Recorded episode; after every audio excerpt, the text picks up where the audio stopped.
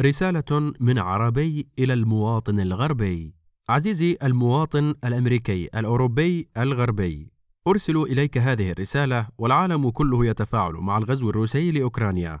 لا شك أنها جريمة إنسانية وقانونية وذلك طبقا لكل الشرائع والقوانين الإلهية والوضعية. أن تحتل دولة دولة أخرى بالقوة العسكرية بالقتل والانتهاك لمجرد حجج واهية. أوكرانيا الدولة المسالمة التي لم تؤذي أحدا الدولة الوحيدة في التاريخ التي تنازلت عن ترسانة نووية تكفي لإبادة الكرة الأرضية كلها. هذه الدولة تحت القصف الروسي الظالم بدعوى أنها دولة نازية تسعى للحصول على أسلحة دمار شامل. ولكن أريدك عزيزي المواطن الأمريكي الأوروبي الغربي أريدك أن تتخيل معي أن العالم كله يقف مع روسيا ويؤيدها في عدوانها ويحاصر أوكرانيا ومقاومتها الباسلة. أريدك أن تتخيل ولو للحظة أن دول الناتو تفرض حصارا قاتلا على أوكرانيا وتمنع عنها السلاح والطعام والدواء ومواد البناء وحتى لعب الأطفال. تخيل أن الدول الأوروبية التي تحيط بأوكرانيا تغلق حدودها أمام هؤلاء اللاجئين المساكين وتصفهم بأنهم ينتمون لجماعات متطرفة وأنهم قد باعوا أرضهم للروس مقابل حفنة من الدولارات. تخيل أن دول الناتو تسرب للقوات الروسية تحركات المقاومة الأوكرانية على الأرض لتسهل مهمة الجيش الروسي في القضاء على المقاومة الباسلة. أريدك أن تتخيل الولايات المتحدة الأمريكية وهي تستخدم حق الفيتو في مجلس الأمن عشرات المرات أمام من يطالب بحق الأوكرانيين في مقاومة الاحتلال.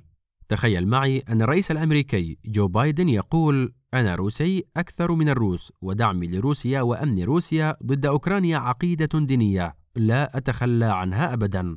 وأنا معترف بأن أوكرانيا أرض روسية وأن روسيا عاصمتها كييف. أريدك أن تتخيل أن جميع هؤلاء الأبطال الذين ذهبوا متطوعين لدعم أوكرانيا سواء بحمل السلاح أو حتى بالعمل الإغاثي ومساعدة اللاجئين أريدك أن تتخيلهم مطاردين أمام محاكم العالم بتهمة دعم الإرهاب. وأنهم أصبحوا مضطهدين حتى في أوطانهم وأصبحوا لا يستطيعون أن يعيشوا في بلادهم مطمئنين بسبب مطاردة أجهزة الأمن لهم. وأصبحوا يوصفون أو يوصمون بأنهم العائدون من أوكرانيا. كل ذلك لأنهم تحيزوا لقضية عادلة. كل ذلك لمجرد أنهم دعموا شعب أوكرانيا وهو يقاوم الاحتلال الروسي. تخيل أن طائرات البيرقدار التركية تقصف المقاومين الأوكران لا الغازين الروس. تخيل أن الأسلحة التي ترسلها دول العالم تصل إلى روسيا وليس إلى أوكرانيا. تخيل أن جميع العقوبات التي فرضت على روسيا قد فرضها العالم على أوكرانيا لمجرد أنها تدافع عن أرضها ضد محتل معتد أثيم. والآن أريدك أن تتخيل ما لا يعقل. تخيل أن كل من يكتب كلمة روسيا معتدية أو المجد للمقاومة الأوكرانية أو لا لاستخدام الأسلحة المحرمة دوليا في أوكرانيا أو النصر لكييف. تخيل أن من يكتب ذلك على فيسبوك تحظر حساباته على وسائل التواصل الاجتماعي كلها ويمنع من حق الكلام. مجرد الكلام على الواقع الافتراضي بحجة أنه ينشر تحريضا على الإرهاب يخالف ال community standards أريدك أن تتخيل العالم كله برغم وضوح عدالة القضية الأوكرانية. يقول إن هذه الأرض ملك لروسيا. ومن المعروف أن الروس منذ ألفي سنة أو يزيد قد مروا من هنا وأكلوا من قمحها ثم شربوا قليلا من الفودكا وانصرفوا. صحيح أن ذلك قد حدث منذ عشرات القرون ولكن ذلك لا يمنع أن من حق الروس أن يستقروا في أوكرانيا وأن يبنوا بيوتا ومستوطنات على تلك الأرض وأن يزرعوها وأن يعيشوا مطمئنين عليها. وليذهب الأوكرانيون إلى الدول المجاورة فليتصرفوا ولكن دون إزعاج المواطنين الروس. وإذا أزعجوهم فإن من حق الروس أن يقصفوا الأوكرانيين الذين يقاومونهم بكل القنابل المحرمة دوليا لأنهم إرهابيون. هل تخيلت ذلك؟ الآن يؤسفني أن أقول لك إن ما تخيلته ليس خيالا بل هو واقع تعيشه أمة منذ عشرات السنين رغم أن قضيتها أكثر عدالة من القضية الأوكرانية لأن من يغزوها ويستعمرها ليس جارا قد يكون له حقوق تاريخية في الأرض أو له ما يقلقه في أمنه القومي بل يغزوها أناس من كل أرجاء الكرة الأرضية تفصلهم آلاف الأميال. أناس لا علاقة لهم بهذه الأرض من قريب أو من بعيد. عزيزي المواطن الأمريكي الأوروبي الغربي هذه هي حياتنا نحن العرب منذ قرن كامل مع القضية الفلسطينية.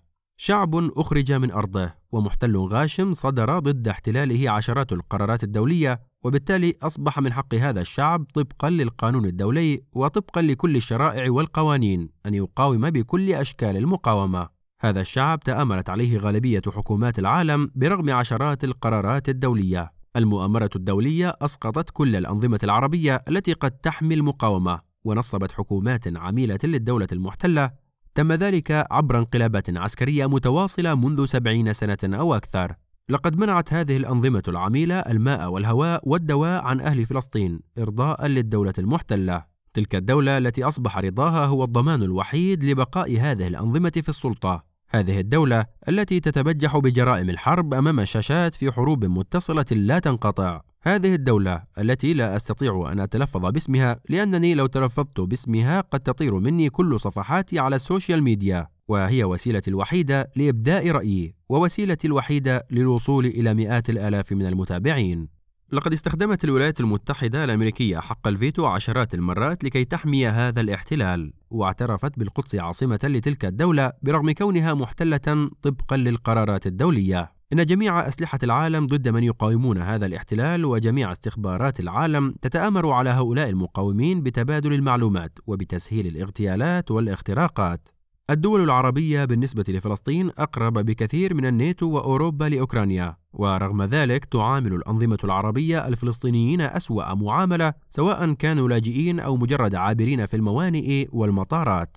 واليوم يكاد لا يستطيع أي حر في العالم أن يكتب كلمة تأييد للمقاومة الفلسطينية أو كلمة إدانة للاحتلال. لقد حذفت مئات الصفحات التي كان عليها مئات الملايين من المتابعين بالتهم التي نعلمها جميعا. عزيزي المواطن الأمريكي الأوروبي الغربي إن غالبية شعوب العالم مع الحق الفلسطيني ومع المقاومة الفلسطينية وهي بالطبع ضد الاحتلال. وأنا أرسل إليك عزيزي المواطن هذه الرسالة لكي أقول لك لا تنتخب مجرمين موالين للاحتلال وتأكد أن انتخابك لهم عبر سنوات وسنوات هو ما تسبب فيما يحدث اليوم في أوكرانيا وهو ما تسبب في قلق العالم كله من الفناء على يد مجموعة من الأنظمة الإجرامية التي تتاجر بالسلاح وبالبشر ولا تبالي بالحقوق مهما كانت واضحة.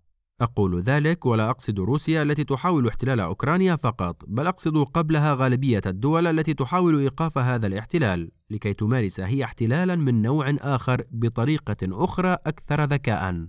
عزيزي المواطن الأمريكي الأوروبي الغربي، بإمكانك إيقاف هذه الحرب وكثير من الحروب لو عرفت السلاح الذي في يدك وأنت تقف أمام صندوق الاقتراع.